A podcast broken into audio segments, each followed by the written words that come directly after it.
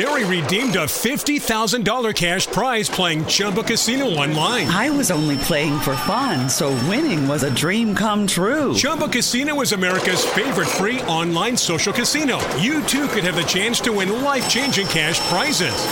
Absolutely anybody could be like Mary. Be like Mary.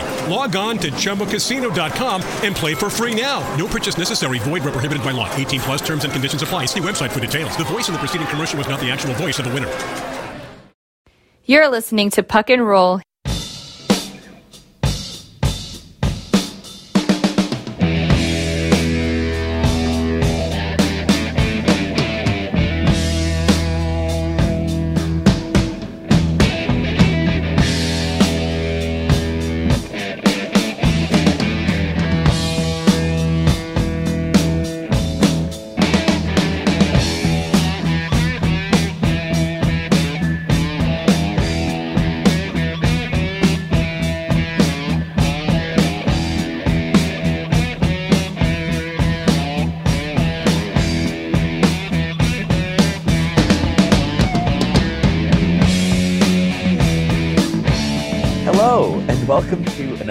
episode of the Puck and Roll podcast. I'm your host, Sebastian High, and I am joined by Joshua Rosa. Josh, a lot is going on. Well, a lot is about to go on in terms of the Habs and the outlook for the future because the draft lottery is happening in less than 24 hours. What are your thoughts about that? The calm before the storm. It's going to get pretty interesting in the next 24 hours, especially once this episode comes out on, on air. I'm excited, cautiously optimistic. I don't think that it's the be all end all that Montreal Canadiens get the first overall pick because they're basically guaranteed to get a really good player out of this. And no matter where they land, unless they pull like a Ottawa Senators and Pierre McGuire and pick something wild and crazy. They should get their their really good player that they needed. It just depends on where they land and where they're going to end up. I think Shane Wright's going to be number one. There's been some doubt, but I think he's going to be. There's it. always doubt before, like before the draft comes. Every single year, we, we even saw that in McDavid's year of like, oh, maybe Eichel will be number one. Like, no, it n- never happens, yeah, right? Like, like the thing is, I, I think every year, like, or most of the time when there is doubt, like it's mainly just because like people want those big juicy headlines. At the same time, there's always reason to doubt about a player going first overall because in a lot of draft classes, the first overall pick doesn't end up being the best player in the draft class. Like we saw that with Nico Hischier in what 2017, I think. Uh, right, and that was like the, the Cale Makar and Elias Pettersson year. Same thing. Like, I mean, Rasmus Dahlin has been excellent, excellent this season, but is he actually going to be the best player out of that draft class? Who knows? It's not. It's not set in stone just yet. So, yeah, like Shane Wright is going to go first overall, unless the team takes a big swing on either like Yuri Slafkovsky or Logan Cooley, which both of those I, I could see happening, especially if like Ottawa gets the first overall pick and goes with Slafkovsky. But yeah, it's it's going to be Shane Wright. Like I I'd be pretty shocked if it's not.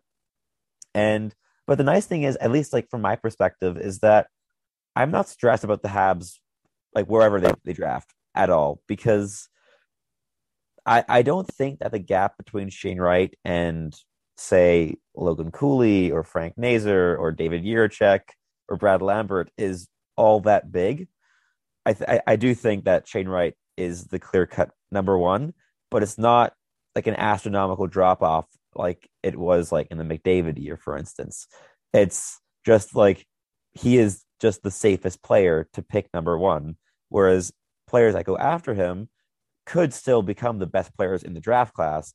It's just the likelihood of that is a little bit lower, and their potential for, I guess, busting of like maybe not becoming the biggest impact NHL players is a bit higher than it is with, with Shane Wright, which is why he is the number one prospect. But yeah, it's it's just an exciting time for Habs fans because a big part of our franchise moving forward is going to be determined tomorrow, which is massive. But I think before we really delve into the, the draft, we should probably take a step back and just look at this season as a whole for the Montreal Canadiens. Like, what did they do to end up in this situation? Like, they have the first overall pick. Oh, sorry. They have the, the best chances of getting the first overall pick because they were the worst team in the league this year. Like, what a fall from grace, right? From Stanley Cup finalists to 32nd in the league. The first ever team to finish 32nd in the NHL. Your Canadien de Montréal. So, Josh, what are your thoughts on just like the season as a whole? Maybe some like specific players that you want to mention, their, like their performances this season for either good, forgettable, or bad reasons?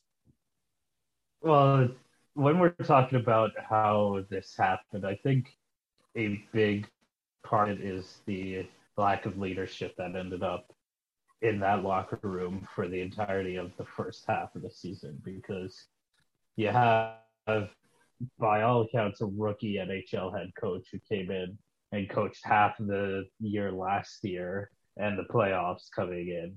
And then you lose a captain, the de facto captain, Carey Price, Corey Perry, an assistant, Eric Staal, basically just good veteran leadership and that's a big part of why Montreal started losing and wasn't able to pull out of it. They just didn't have the guys to just sit the team down and say, you know what, we got to just get back to what we're doing and get back to a winning habit here rather than just kind of not knowing exactly how to deal with this big loss and loss to the leadership room. And that's just where I think it really snowballed into that.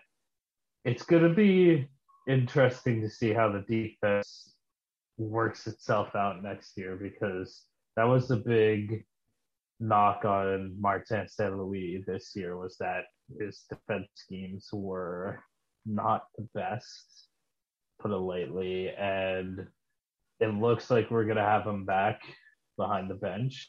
Oh, for sure. It, it, would be shocking if he weren't back. Like both Kent Hughes and Martin St. Louis have expressed their mutual desire to extend the contract. I don't know. I heard some. I read some article on by a friend of ours saying that maybe we should look at a recently fired coach that just got fired today. Yeah, I I, but I mean, if Barry Trotz enters the Habs organization, it's not going to be in a coaching role. Like there this thing is St. Louis will be back next year. I, I I would again, I'd be shocked if he weren't. And you're not going to hire Barry Trotz as an assistant coach because why would he take that job? But if it's like an executive position, that could be interesting.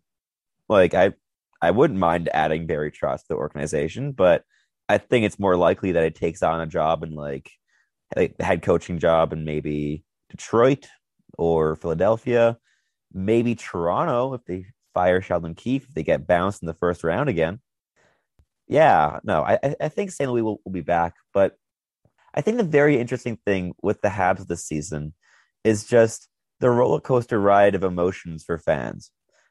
With the way the season started under Ducharme, fans were just depressed the entire time because nothing was going right.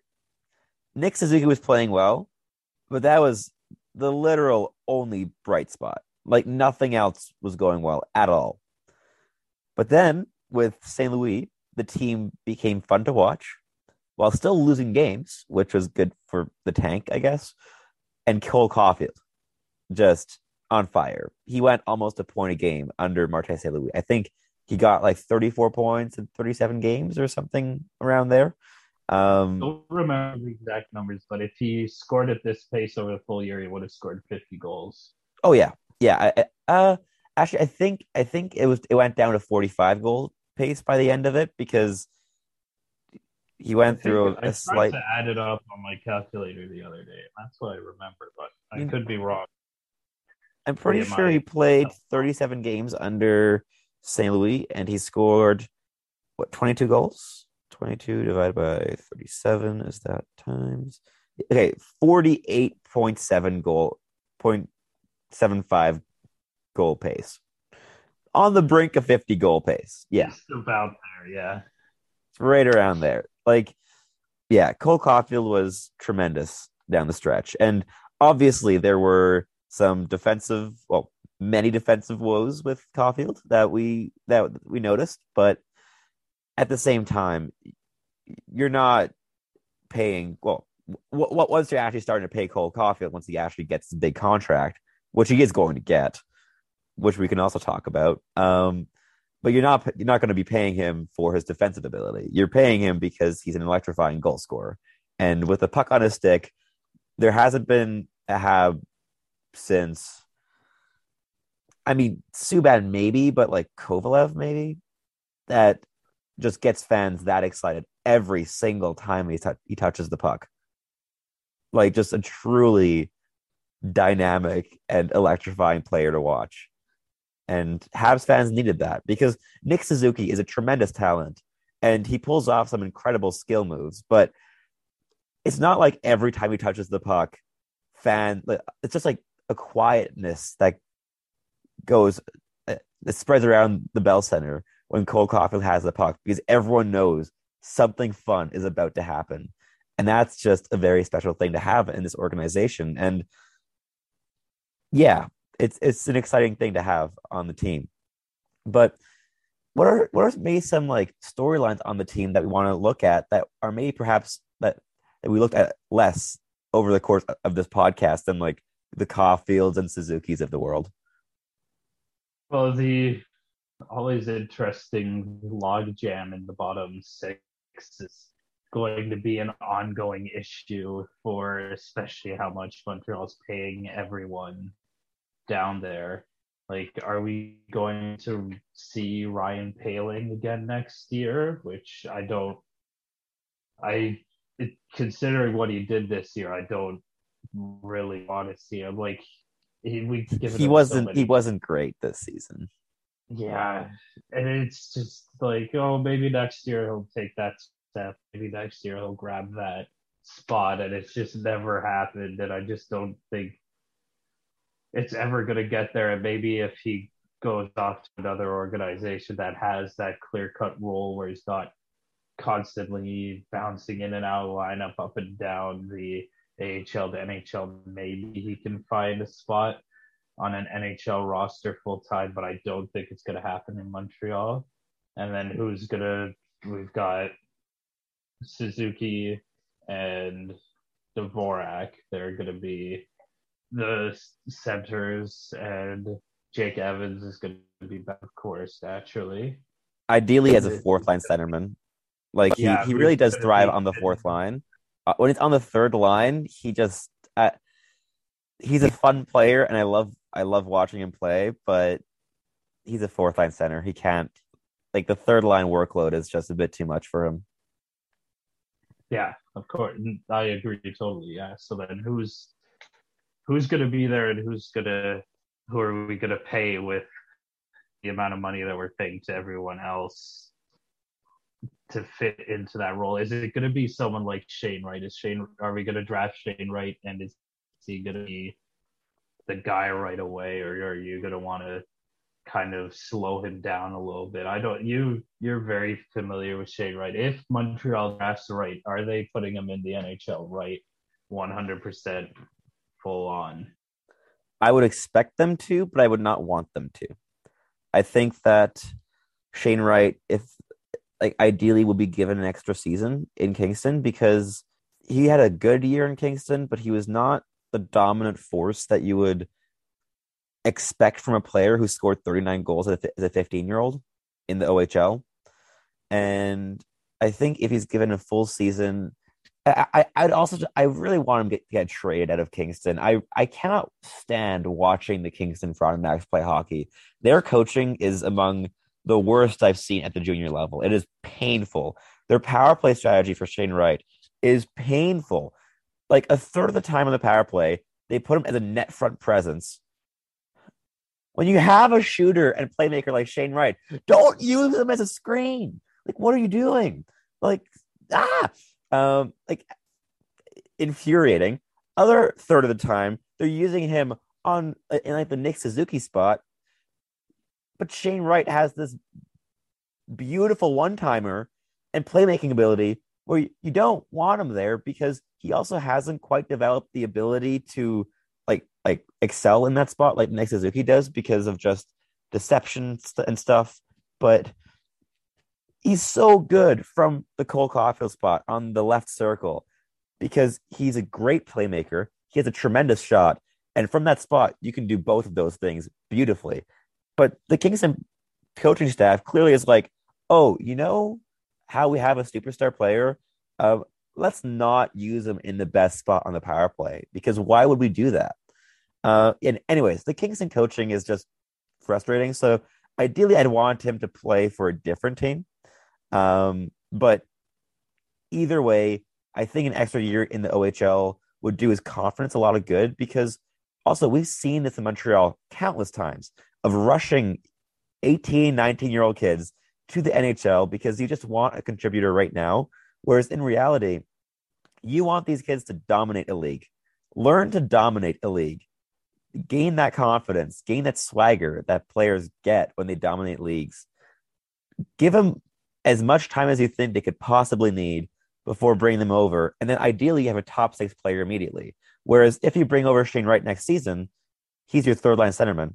And it's a, a kind of Kotkaniemi situation all over again. Again, not saying he'd be that and that, but we we also saying the same thing with the New York Rangers, right? With Lafreniere and Kaapo Kakko as third liners, where it's like, okay, they're not going to be on the fourth line because that's like the, the grittier line, but it's just third line minutes where it's like, okay, your line mates aren't the highest quality. You're not getting the most minutes. Where it's like, with these players with tremendous talent, you want to put them in positions to succeed. So I would, I, I want to see Shane Wright back in the OHL next season, no matter where he gets drafted. But I would still expect the Habs to at least give him nine games in the NHL on like a trial run and see how it goes. But I would hope it wouldn't happen. But yeah, but I, I think what I'm probably more interested in next season for the Habs is just how the defensive core shakes out because we're going to see Kaiden Guhle make his transition to pro hockey as well. And with Guhle, Justin Barron, and Jordan Harris, you have three rookies that could crack the lineup. However, we have heard uh, Kent Hughes say that he only expects one or two rookies to make the defensive core. So you're going to have a bit of a battle between those three guys of who cracks the NHL lineup, or maybe they're all impressive, like really impressive in training camp, and they all make it. But that's going to be definitely a storyline to follow, especially if Jeff Petry gets traded away and is not replaced with an equally established player.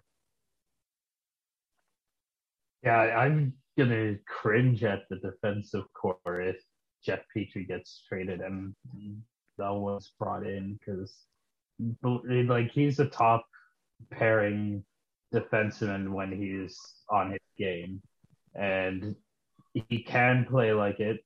At the very least he's a very good top four defensive player and just the player that montreal can't replace right now internally. Like romanov's good and he's getting better every year but he's not going to be it, like I think he might be getting top pairing minutes next. I don't know if he's ready for it. He's definitely going to be in the top four and getting a heavy amount of minutes based on what he did this year.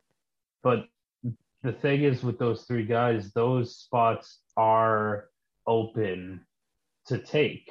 Like the Montreal's yeah, sure. defense looks awful. So there's tons of room for these young guys. Like I'm really impressed with Jordan Harris. This small sample size that he's been in, the poise he has with the puck is just incredible in all three areas of the ice, in my opinion. And Barron, I think, did well as well, but then got injured, so it's harder to really figure it out. But I think those two have the biggest shots of making the NHL and having a positive impact. Just the style that they play the game and the maturity that they have for how little experience is very surprising. And I think paired with a more veteran player, they could bring something positive to the team next year and really grow beyond as maybe a really sturdy top four option, both of them. Guhle, I think he's a bit green too young, maybe in one more year, just as also that I think those two are the better option, and that Montreal will pick someone up to fill out that line. But he's looking great as well for a future blue line option. It's exciting to see how this will all fall together. I've been really impressed with, with Kaiden Guhle this season. Ever since he's been traded to the Edmonton Oil Kings in the WHL, like that coaching staff and development team has been tremendous for him. Like he has gained so much confidence in transition with the puck. Like he, the biggest knock on Guhle's game was always that he's tremendous defensively. Like what he does is he always like like if someone if an attacker tries to gain the offensive zone on his side of the ice, they always fail. Like he just he gets like he, he forces turnovers constantly. But we, what he would do is he would constantly cause a turnover, takes the puck, waits with the puck, looks up ice, sees a passing option, passes it, and it's immediately intercepted, and it goes back the other way. And then he retakes the puck, and then he turns it over again, right? Where it's like, okay, he's amazing at like forcing turnovers, but he's always giving the puck back, right? This season, he's grown tremendously in that aspect of the game, and he is way more of a positive value p- player than I ever believed he could be in transition, which is really impressive. And he, he's looking very pro ready to me. Like if he's not on the Habs next season, he's going to be playing top pairing minutes in Laval. And I I'd personally be almost more comfortable with him in the NHL than Justin Barron next season, which is not at all a knock on Barron's game. I think Barron was actually very impressive in the small set. Like he, he only played five games with the Habs before getting injured, but I was really impressed with, with Justin Barron. He was way more poised than I remembered him being uh, in his draft year. So he, he he's grown a lot.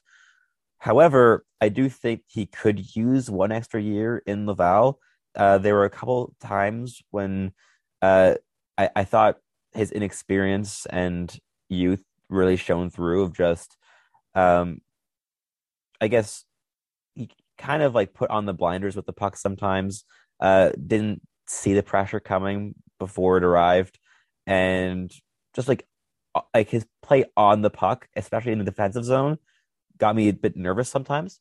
Uh, whereas Kaiden Guhle, I think, is more refined in that aspect of the game. So I, I could definitely see a scenario of uh, like a bottom pairing next season of Kaiden Guhle playing on the left and Jordan Harris on the right on the third pairing because Jordan Harris played almost his entire university career on the right despite being left shot. And I could definitely see that happening. Uh, but if all three of them make the NHL next season, I'd be over the moon. Like that would be so much fun.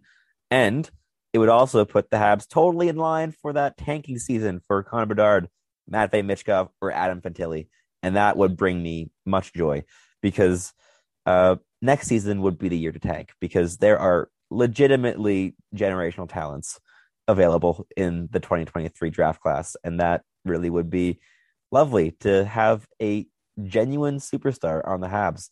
But yeah, we'll see what happens in the offseason. Uh, if Hughes and Gorton want to actually not contend next season, but uh, get a more of a winning lineup than they've had this year.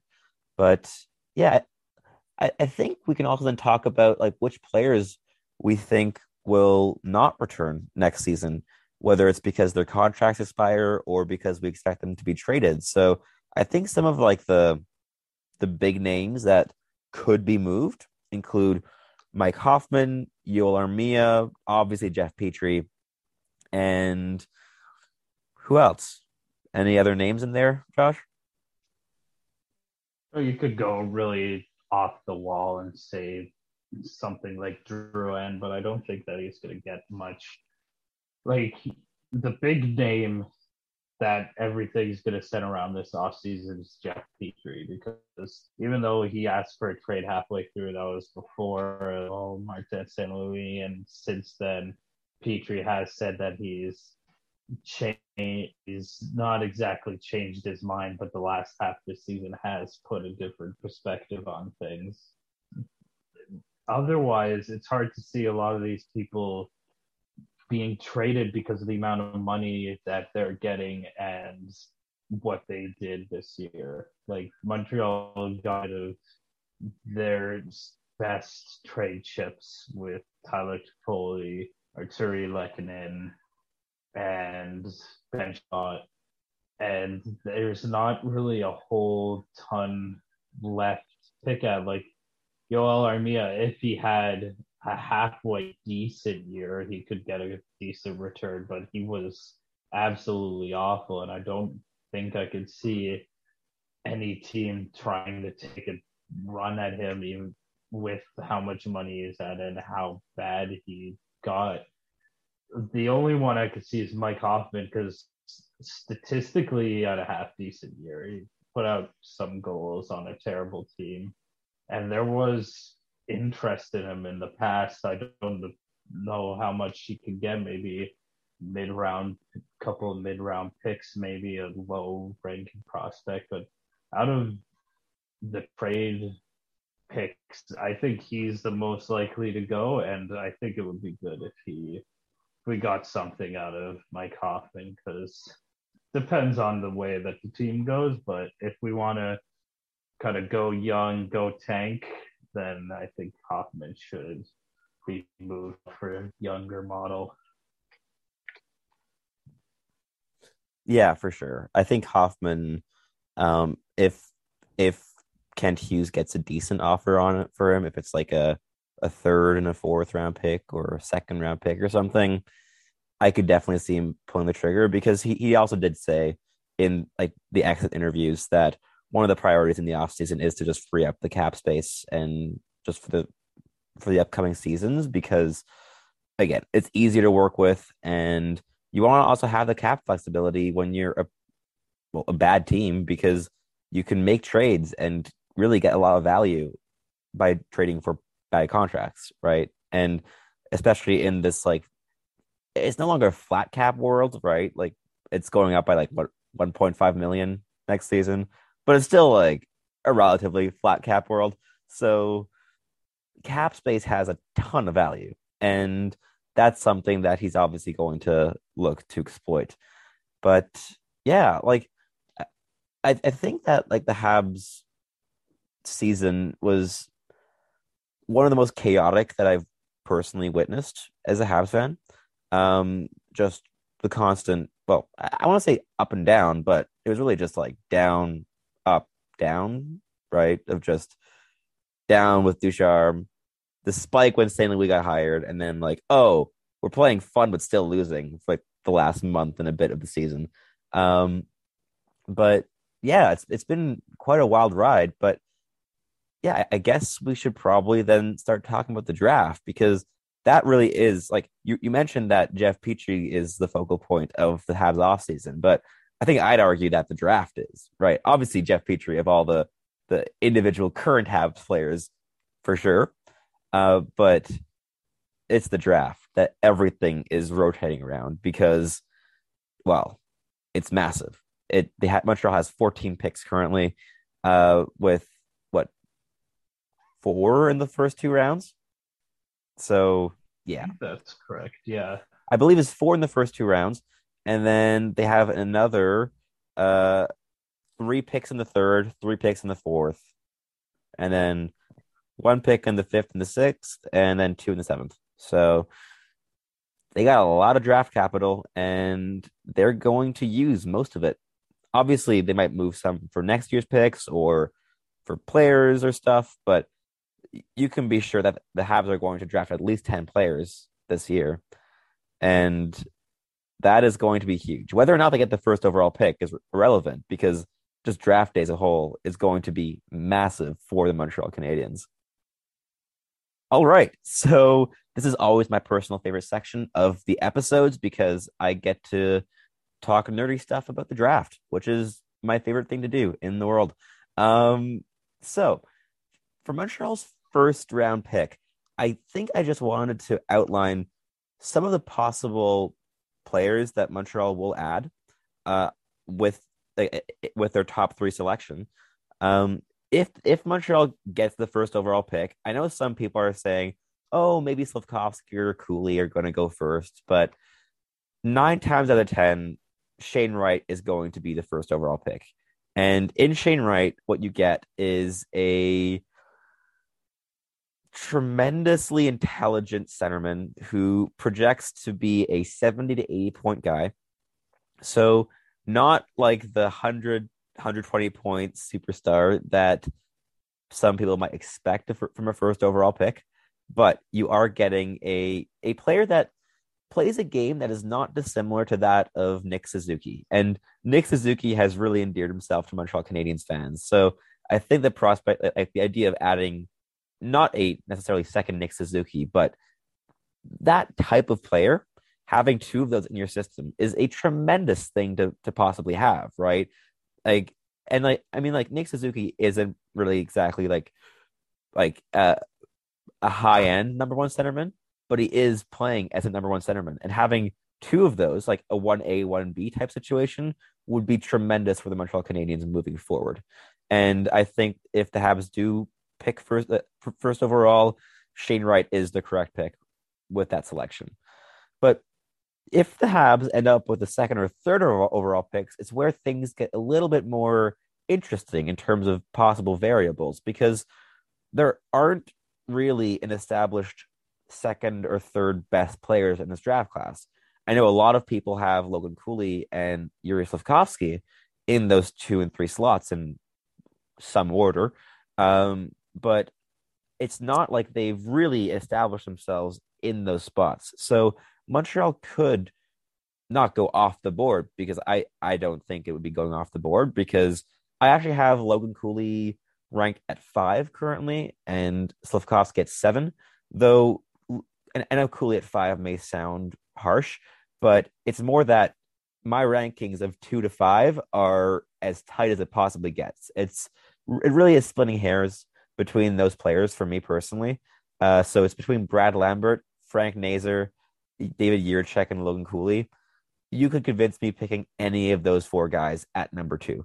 They all are highly talented, high upside players that play that a dynamic style of hockey with a very aggressive play in the offensive zone for like for all of them, which is why I really love all of their games and why adding any of those four guys to the Habs organization, I think would be tremendous for this team. And I guess just to like break down their games a little bit. So Brad Lambert is the most dynamic player in this draft class. And I don't think it's very close with the next most dynamic player. He has the best toolkit of any player in the draft class. He is a tremendous, like an elite skater already. He is one of the fastest players I've seen as a draft eligible prospect. And he just knows how to attack the middle, uh, which is really great. And he doesn't usually attack the middle with his body, like, like by by carrying the puck up the middle, but with his passing, he's always, always, always looking to pass the middle, which is one of the most important things for me for playmakers. Because what you don't want is a playmaker always just passing around the outside, because you're never going to really create dangerous opportunities with that. What you want is to just attack the slot constantly. And speaking of attacking the slot, that is the entire game of Frank Nazar. And it's why I love him so much. What his identity as a player is to attack the slot no matter what. Doesn't matter. Just always attacking the slot. And it is a tremendous strategy to just watch because he is one of the fastest players in the draft class. And he has a great shot. He's one of the best finishers in the draft. And I'm actually a big fan of his playmaking ability as well. And he, honestly, I think that he's a better defensive player than both Shane Wright and Logan Cooley. Uh, and it's also why I think that he would be a great player for the Habs to add because he's an all rounder. He's tenacious as anything. You could really learn from Brendan Gallagher of how to play that tenacious NHL game. I think he'd be a great addition David Jiricek, I think, is established as the best defenseman in the draft class. He's a right shot defenseman, which the Habs desperately need. Uh, and he is one of the most aggressive defensemen in the offensive zone that you could imagine. He is so much fun to watch. He pinches constantly uh, against pro competition. And I just think that he has one of the higher upsides of all the players in this draft class. I think he could turn into like an Alex Pietrangelo style player, uh, which is always something you want to add. Uh, and I, I personally just think that his upside is better than that of Logan Cooley. Speaking of Logan, uh, sorry, of, uh, then Simon Nemec. Sorry, I want to transition to Logan Cooley afterwards, which is why his name was in my head. Uh, Logan Cooley, tremendously skilled, uh, more dynamic than Shane Wright, in my opinion, and he is just very, very skilled. He plays a game that honestly can be compared to that of like a Sebastian Aho, where he is primarily a playmaker, but he does have a good shot as well. So he is fun. A lot of people have been praising his defensive game. I'm lukewarm on him defensively. I think that he's mainly just a fun, dynamic offensive piece. And if defense comes, that still has to grow into his game. But if the Habs pick Logan Cooley second overall, I am very happy about it. I think he is a tremendous player, and yeah, they're just a bunch. Like I just think that that that grouping of players is so tight, and if any of those go second overall, I'm happy. Yuri Slafkovsky, I think, is a very good prospect, but I just I would not want the Habs to pick him second or third over overall. I I don't think his upside is really quite that of the others. Um, and I personally just want the Habs to draft based on upside more than anything else. But if the Habs add him, he's immediately the best prospect in the pool because obviously Cole Caufield's graduated from the prospect pool, uh, and he would immediately be the best prospect in the pool. So it's not at all an insult to Slafkovsky. I just think he's more in that seven, eight, nine range than that one, two, three range that that a lot of people have him in. But yeah, I think that's my little breakdown of the prospects that the Habs could possibly and hopefully draft in the top three this year. So I got a question for you about that um, before we move on to looking at some other prospects. So we both we know about Montreal and the um, environment that you come up in when you've been drafted in Montreal and the high scrutiny. Unfortunately, that scrutiny doesn't seem to translate super well with the juniors that I found that or leagues in other countries. So when you're looking at Brad Lambert in number two, he like seeing him, you could see where that is. But for a lot of these really intense fans that you would get would look at his numbers and say why in the world are we drafting this guy number two? Are you would you be worried if say Montreal gets second pick and picks Brad Lambert that just the pressure and the scrutiny like because I feel if he gets picked at number two and people see that they're gonna be picking part of the game to no end just because of the numbers unfortunately do you think that that would be a problem in Montreal, or do you think you can kind of get above it with his play? I really wouldn't worry about that because the chances of Montreal picking Brad Lambert top three or anyone picking Brad Lambert top three are next to none. I am really high on, on, him personally, but he is one of the riskier players in that, that like among top end first round picks. I think it's way more likely that he drops the 20s than if he goes top five. I'd be pretty shocked if he went top five, despite the skill set that I really believe in. And I would not hesitate to pick him top five. But I also don't have a job on the line, as all these scouts for NHL teams do, right? So there are differences there too. I on at the same time, I obviously for the first couple months after the draft, yeah, that would be a concern of just that production in Finland that just hasn't come, despite being as pro players. However, I think that there's a decent chance that Brad Lambert uh, goes and plays in, in the WHL next season, and I would. I'm I'm not really a betting man, but I would put down decent money that Brad Lambert lights the WHL on fire next season and shuts up a lot of the people that have doubted his skill because he is just so tremendously skilled that he even in a defensive league like like the WHL, he would stand out as one of the top players in the league. And I truly believe that give him two months of WHL play, and immediately all the doubts from fans of just because he just hasn't produced in Finland, it goes away pretty fast. Because I I I, I believe in his game that much that I also believe that if he played in the CHL this season, he'd be a lock as a top five pick this year.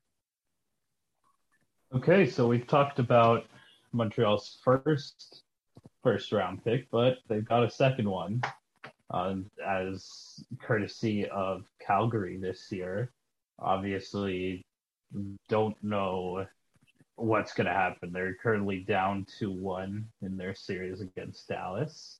That they are. Uh, yeah, and Dallas has been taking the defensive game to them pretty good so far this so it's possible that they crash out of the first round. So we'll say that they don't make it out of the first round.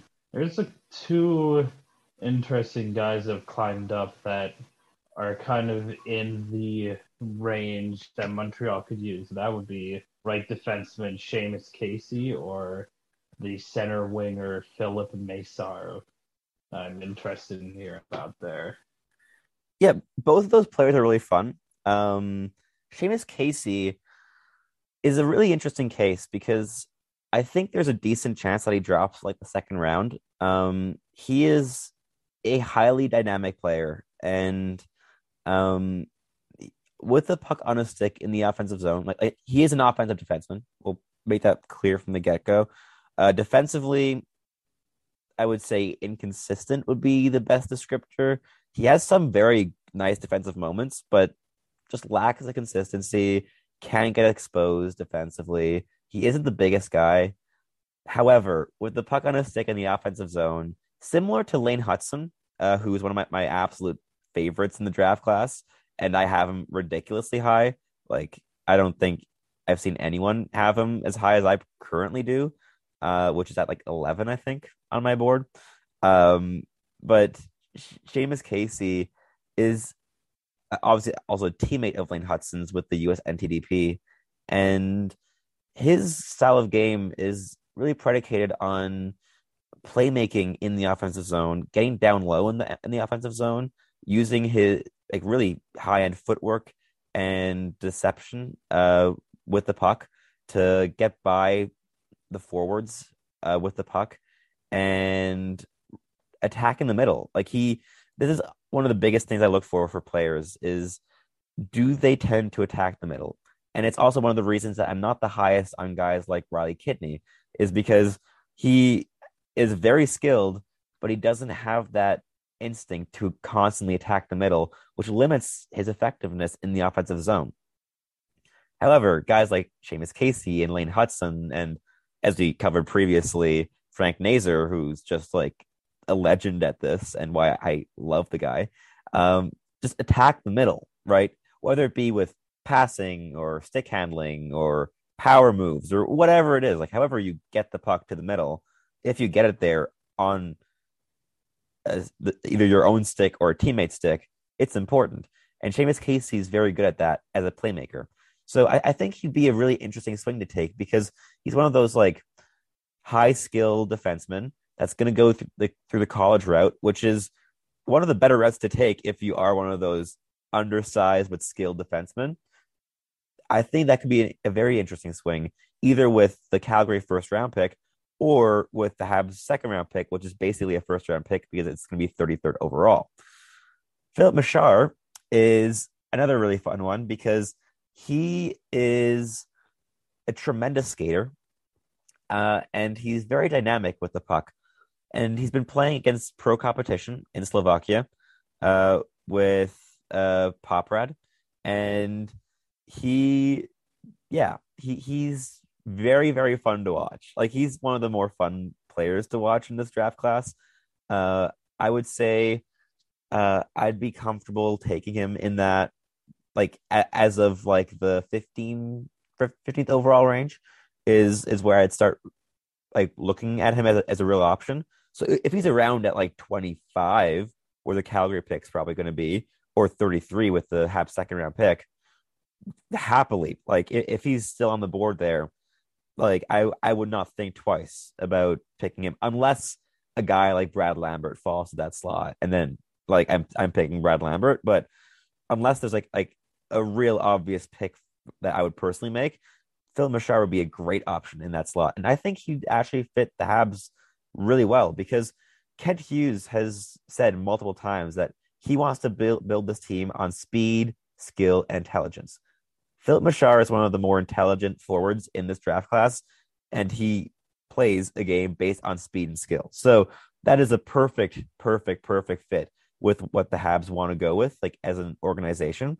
So honestly, both those guys I would happily add to the Habs organization. I think they'd be good organizational fits uh, on top of being very fun players to watch for sure.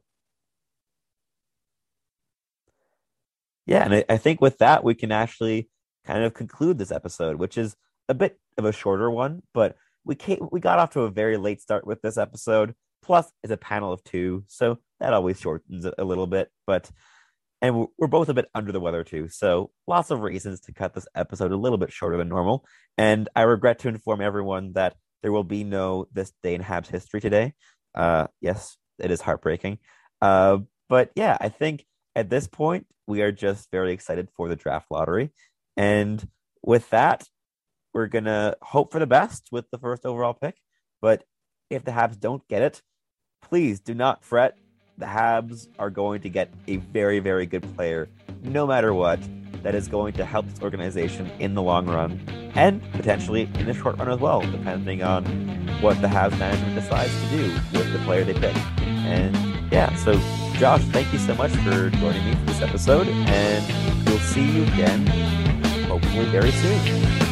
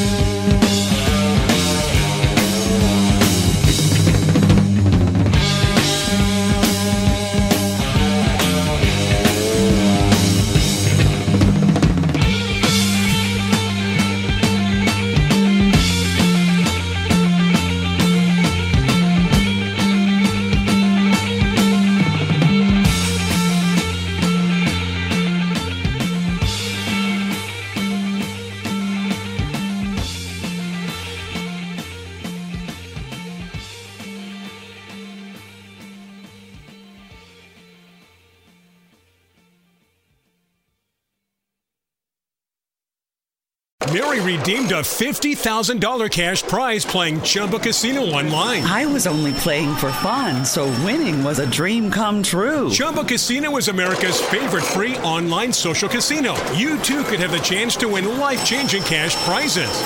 Absolutely anybody could be like Mary. Be like Mary. Log on to ChumbaCasino.com and play for free now. No purchase necessary. Void where prohibited by law. 18 plus terms and conditions apply. See website for details. The voice in the preceding commercial was not the actual voice of the winner.